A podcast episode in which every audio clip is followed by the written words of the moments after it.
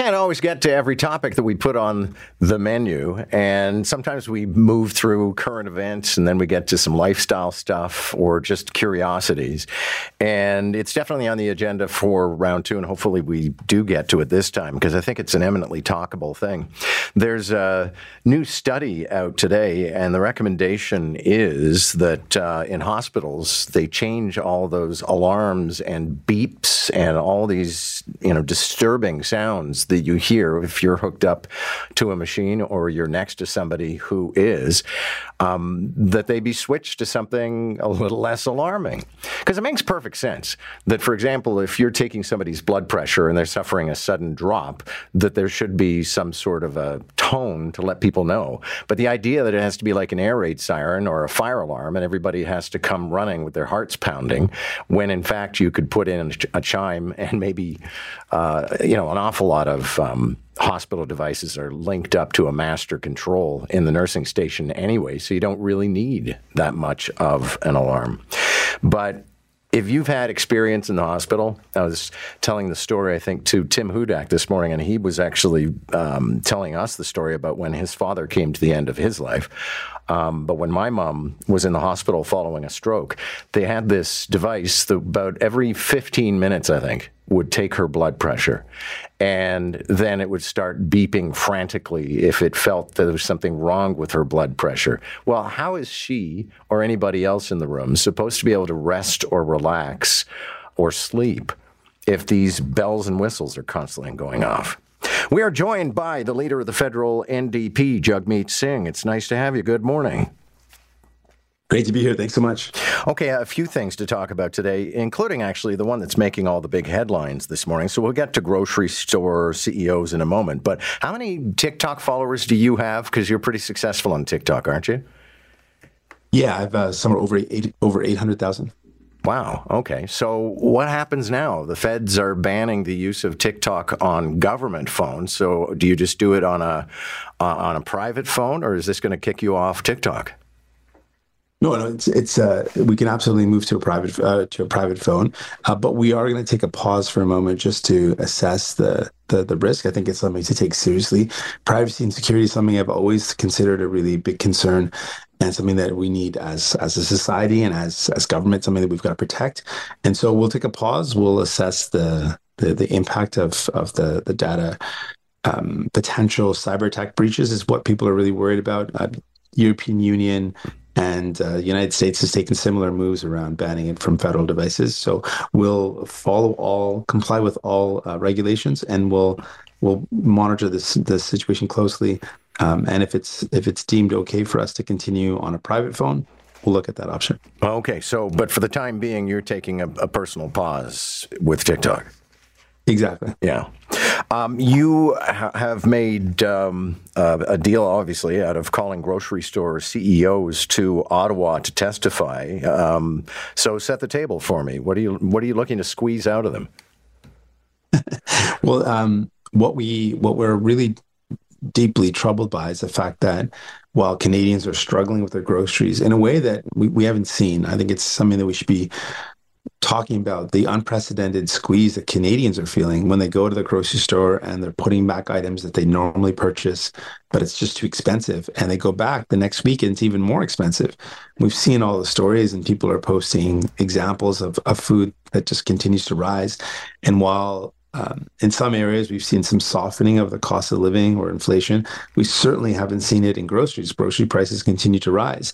And at the same time, these large corporations, which really are only three major corporate grocery stores or chains that, that own all the smaller ones, are enjoying some massive profits. So we want to get to the bottom of that, and we put forward a, a, motion to do two things. One is to investigate directly and speak directly with the CEO. So we summon them to the House of Commons to ask them questions about their profits and why is it that they continue to make higher and higher really looking like they're using inflation as a cover to jack up the prices and rip off Canadians. So we want to get to the bottom of that.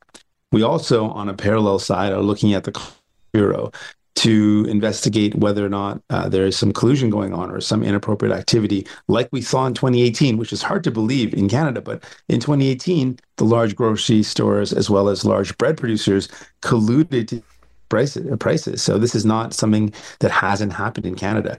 So those are the concerns we have. We want to ask the, the CEOs. That's where the buck stops. What's going on here? Why is that you continue continue to enjoy higher and higher profits while people are struggling? So, are you going to uh, try to make them squirm? Are they going to turn them into the the fat man from uh, Monopoly? well, we want to put put some pressure on them, but we also ultimately want to understand, uh, you know, more proof of what we, we believe is happening, which is which is gouging, which is uh, exploiting uh, an inflationary period, so that we can force government to take action. And we know in other sectors, governments have taken action, seeing the the massive profits in oil and gas. Countries like like uh, United Kingdom uh, with a conservative government, mind you, have taken things like a windfall tax or a, a, tax on excess profits to disincentivize the gouging that's going on in the energy sector. For example, the European Union, Spain, Germany have all put in some form of wealth tax or excess profit tax to acknowledge that there's corporations that are that are making massive profits off of this inflationary period that we're going through globally and using that to actually help out people with the cost of energy.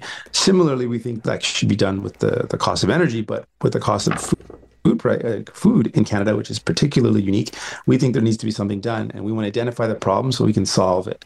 And and right now, no one else is talking about corporate greed as one of the drivers of of the cost of living when many economists are pointing to it as absolutely a problem. And now the Bank of Canada has finally admitted that despite increases to interest rates, food prices continue to rise, admitting that their approach hasn't worked. And so we're saying that then we need to take additional steps. We can't just sit back and say, well, if uh, the bank the government has no role. The government does have, have a role to play in helping Canadians with the price of. Okay. Uh, Jagmeet Singh is here, federal NDP leader. And the other hot file this morning would be Chinese election interference. Are you with Justin Trudeau that the allegation in the case of at least one MP is rooted in racism? We're taking this matter seriously. We we think that it's it's absolutely a serious allegation. It's a serious threat to our democracy.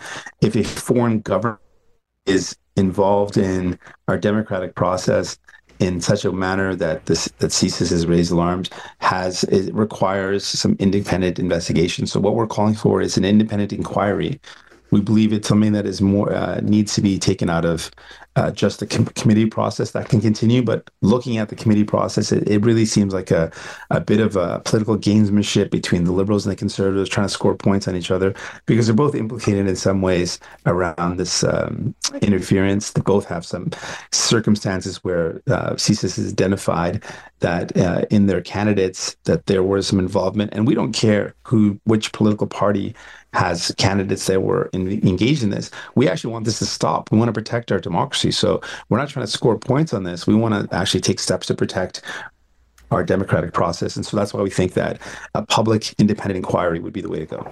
Okay. And is there a threshold, Jagmeet Singh, that you get to as leader and the party gets to where you just can't backstop the Trudeau Liberals anymore, where you're going to leave them on their own? Oh, absolutely. We, have got uh, many uh, opportunities to do that. And we've got a, a, document that lines out, that lays out all the steps that need to be taken, specifically in terms of things like the dental care that we fought right, for. Okay, for but kids. those are things you want them to do for you. Surely there's a point where you would judge that the liberals have got themselves into enough scandals that you can't be a part of that that's always a decision that, that we re- remain open to that we'll always make that assessment as we go on. If it ever comes to a point that we think that we can no longer continue in this current format this continue in this current government uh, we have the opportunity to withdraw our, our support. We, we've always let the door open um, and we're going to continue to make that determination based on one primary thing can we continue to get help for people? And so far we've been able to bring in dental care double the gst rebate uh, get real concrete support into people's pockets unlike the other parties uh, in opposition who haven't really pointed to, can't point to a single thing they've done that actually has made people's lives in any concrete way better. We have, and we're the fourth party with 25 MPs versus the conservatives who are the official opposition and can't point to a single policy that they have pushed and made happen in a minority government in unprecedented things like inflation and a pandemic. And we have, and we're proud of that. Thank you, sir. Thank you, sir. Federal NDP leader Jagmeet Singh. And it is a bit of a devil's bargain because this is not a minority government coalition. Uh, the NDP only said, You do all this for us, and we will not vote against you.